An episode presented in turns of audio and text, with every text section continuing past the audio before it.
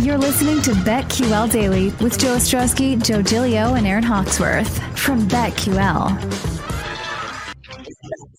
Right here on the BetQL Network, Joe O, Joe G, Aaron Hawksworth with you on a Tuesday. I do know what day it is, and it is a Tuesday here as we get set and we look ahead to the U.S. Open coming this weekend. And joining us right now to talk U.S. Open, our guy, Jeff Farnberg, Mayo Media, with us on the guest line, the Roman guest line, to talk about the U.S. Open. But first, Jeff, we have to get your thoughts on the biggest story in golf right now, besides a major coming up this weekend, which is, you know, what's happening with the tour, what's happening with LIV Golf in Saudi Arabia, and the tour being kind of broken up here a little bit. What's your big picture thought? I mean, if you want to give your thoughts, you're welcome to on the morality of what these guys are doing. But just in general, what do you think this means for the tour and for the sport of golf? So I'm incredibly fascinated, like everyone, by it. And I watched maybe 3 seconds of LIV Golf and said, I don't really care to watch it. But the conversation surrounding it on pretty much every level fascinates me greatly. And like a lot of people, I've invested, I'm nothing like a player, but I've invested so much of my life into the PGA Tour long before betting. But, you know, time and energy, and now is like betting and all this other stuff has come into the forefront. It's opened those kind of doors, not to say LIV wouldn't, but I feel like I've invested heavily, and all you kind of need to know is, you know, if Aaron Judge or a player, you know, if he leaves the Yankees and goes to San Francisco for $300 million instead of $270 million, it's not that, like, there'll be just big smiles, there'll be press conferences, and there'll be enormous smiles. I've never seen anybody take $200 million and look like that, you know. So that's kind of all you need to know in a nutshell. How do you think they define success? Because I'm with you. It's the same thing. Like, I was not interested. I was not seeking it out on YouTube or Facebook, trying to find that. Like, it's enough to handicap one tour, with, especially if you're betting all sorts of other sports, or even a couple of tours if you're into Corn Ferry. But how do you think success would be defined here, Jeff? You could already define it as successful in the sense that at Riviera, when those Phil comments came out and everybody was appalled, and then by the time we were at the Masters and Phil wasn't there, and it was like, this thing is dead before it starts. Like, that was sort of what a lot of people were trumpeting in major publications, dead before it starts. Well, based on that, and then based on what they did this past weekend and what they have scheduled for Oregon in a couple weeks, I think you could argue that's a pretty great success in many respects. Let's talk about the U.S. Open. Tell me about some of, you know, your strategy for this one, and you know, are you looking at outright winners, top 10, top 20, top 5, make miss the cut? Where do you kind of key in on? Yeah, so I'm pretty much beholden to the outright market. It's not the most methodical way of betting golf, but it's the one where I get the most entertainment out of. I'll certainly be into the other markets as well, but it is that outright market that I simply can't resist. And sometimes I feel guilty doing content for major weeks because I just love golf so much. I love so many of these players, guys. And when it comes to major championships, I catch myself willing to lose money on being part of a legacy flip. And by that, I mean, I just love first time major winners in that 30 to 60 range. I can't resist trying to chase them. It's been successful for me in the past, but I just bet a bunch of guys that other people might tell you they can't win the big one. Jeff, I always like to ask you when you come on before a major about the course. They're in Brookline this week. I think it's the fourth time they'll have hosted the U.S. Open. Your thoughts on this course, how it might play, and just what about it stands out to you, and how that might help us pick the right golfers this weekend? Yeah, so much, you know, with the course when we go to places that we're pretty much so unfamiliar with. We haven't been in forever. It can be difficult to garner anything from winning score or what, you know, the makeup of past champions when it's been so long since we have been somewhere. But this just seems like you're in a time machine when you go into the Country Club. I get enthralled watching some of the drone, the overhead, like hole by hole views. Just an incredible classic golf course that is going to play, in my opinion, at least when we have all these unknowns surrounding a U.S. Open, it's pretty easy to just default to the prototypes. Look who has won these things. Rahm, Bryson, Brooks, mm-hmm. Woodland snuck in there. DJ, Jordan Spieth. That's the last handful of them, guys. So you kind of got to keep narrow focus and long. I would say long and straight, but a lot of those guys who hit at the mile aren't exactly the straightest either. So sometimes you can get away with it, lifting that trophy off the beaten path, even though people never seem to think you can.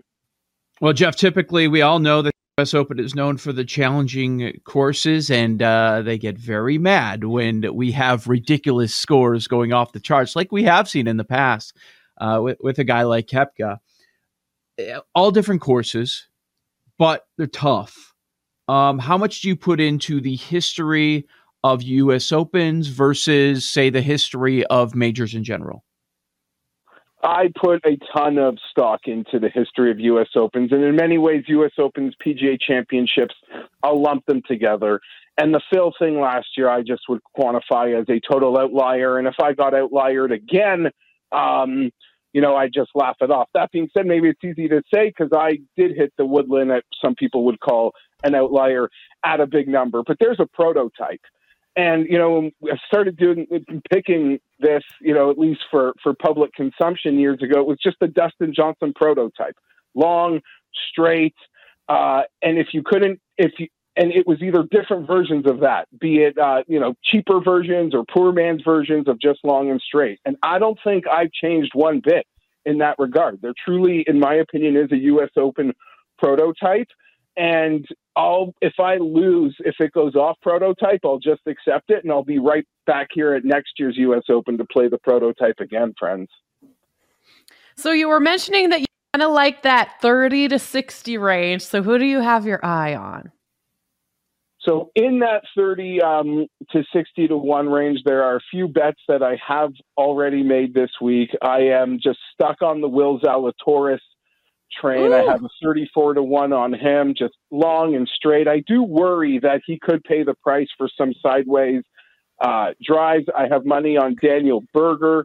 I have that at 60 to 1. Sung J.M., Tony Finau, Joachim Nieman. So those guys, they're just long, straight players, and I just have to trust that they can find what it takes around the greens on Sunday. I will say, in front of those guys, for other people to fly, people like me must die. And by that, I mean, people must look at those major boards and wonder, who's betting Xander Schauffele? Who's looking at Patrick Cantley? I can tell you that is me. That is me right now. I think the most boring golfer in the world is going to be lifting that trophy on Sunday. It's just going to take the most boring, monotonous golf. And I think those are two guys that are flirting with like 25 to 1, I actually do think going closer to the front do represent some value this week. Crazy enough. We're talking to Jeff Feinberg here from Mayo Media. Jeff, if you had to go down the board, if you had to look for a long shot or two, even below some of the names you gave us, who stands out? Is there anyone in that longer shot category, however you define it, that at least maybe has piqued your attention, piqued your interest, even if you're not going to bet on them, but you kind of have your eye on them?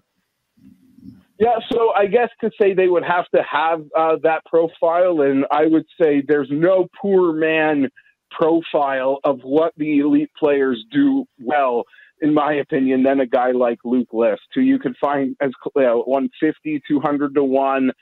He can break your heart, certainly, but just a long, narrow track with tiny, exacting greens and a winning score that's not going to be demanding always screams Luke List, as well as, a former U.S. Open champion, Gary Woodland. And to live a little, guys, to get real crazy, no pun intended, if it plays to that other way, I'm very much thinking a guy like Patrick Reed, who's flirting at triple digits, could be very lively here in sort of that total scramble fest. I don't want to There are a lot of adjectives, good and bad, you can use with Reed. But when it plays a certain way, he can rise, and his driver isn't abandoning him anymore. I actually think it could set up for him. He would be my live leaderboard pick this week. Wow, that would be a fun. Right after Captain America goes to the LIV Tour, he comes back and wins the U.S. Open. All right, what about that top of the board we were talking about earlier? I know your style, and you mentioned you live in 30 to 60. It's been very successful for you over the years, but people can use this information for matchups, one and done, DFS. If there's a couple golfers at the top that really stand out, check all of your boxes, which ones are they? It's honestly, you could make the case, like any golf betting, the whole choose your own adventure angle. And I could make the case, like if I have buddies who they just like betting the majors, and I'm like, oh, I don't want to give you my motley crew of guys who never win. Like if you literally went there and wanted to bet two of JT, Rory, Rahm, and Scheffler, I think that's a very heady strategy for the week. For me, I would take the higher prices on both Rahm and Scotty Scheffler. I love Rory. I love what he did in my backyard last week. You could have bet him at 10-1 to win the Canadian Open. Now you want to bet him at 10-1 to win the U.S. Open? That's on you. Love JT. Cash me a PGA. But John Rahm, I mean, everything the U.S. Open asks of a player, I do not think there are not two better players, three better players in the world, in my opinion, than John Rahm. So I'm still sort of devoted to him in that regard. And as seeing Scheffler's number creep higher and higher through the week, as so much love has been given to those first two, there's some temptation there as well, no doubt. No doubt. But Rahm and Scheffler, I guess, would be where I would pick from. I just bet Patrick Reed 120-1. I do have a question. So obviously you get so much value when you bet these outright winners, but how many bets do you recommend? Because if you're firing away, it's hard, if you don't hit one. So do you have a number that you look to stick to, or what's your strategy there? Yeah, so I definitely do have a number, and like anything, major championships, they're kind of like my fetish. That's March Madness for some people, and other tentpole events. For me, it's the majors. So I definitely catch myself being overexposed. But I do this every single week, and I know I got to hit my quota at the end of the year. That's why coming into a tentpole event, betting on outrights, it's really dangerous. You could leave, without any money. That's the likelihood. All those bets depreciate the second you make them. But when I'll be back next week having to bet the Travelers again. And when the season's over, I'm doing it, 48 times, and I'm going to hit my quota and I'll be fine. So I get how it can be a risky proposition. Smartest people in the room are using the information, and they're finding great numbers on head-to-head. Think of the head-to-head matchups. Like a college basketball Saturday. There's 150 games. They can't cap them all perfectly. That's impossible, right? So there are huge advantages that I think people really can find in those markets. The outright betting market, I mean, yeah, that's like a lottery ticket, and I'm here to have fun, and I'm here to be part of my favorite players having legacy flips. I can't deny that part of it. Jeff, I think at one point some of your outrights, and you mentioned Daniel Berger. What are you thinking on him? I'm seeing him at 50-1. You can find him out there at 60-1. Why do you like him this week? And what about Berger stands out to you?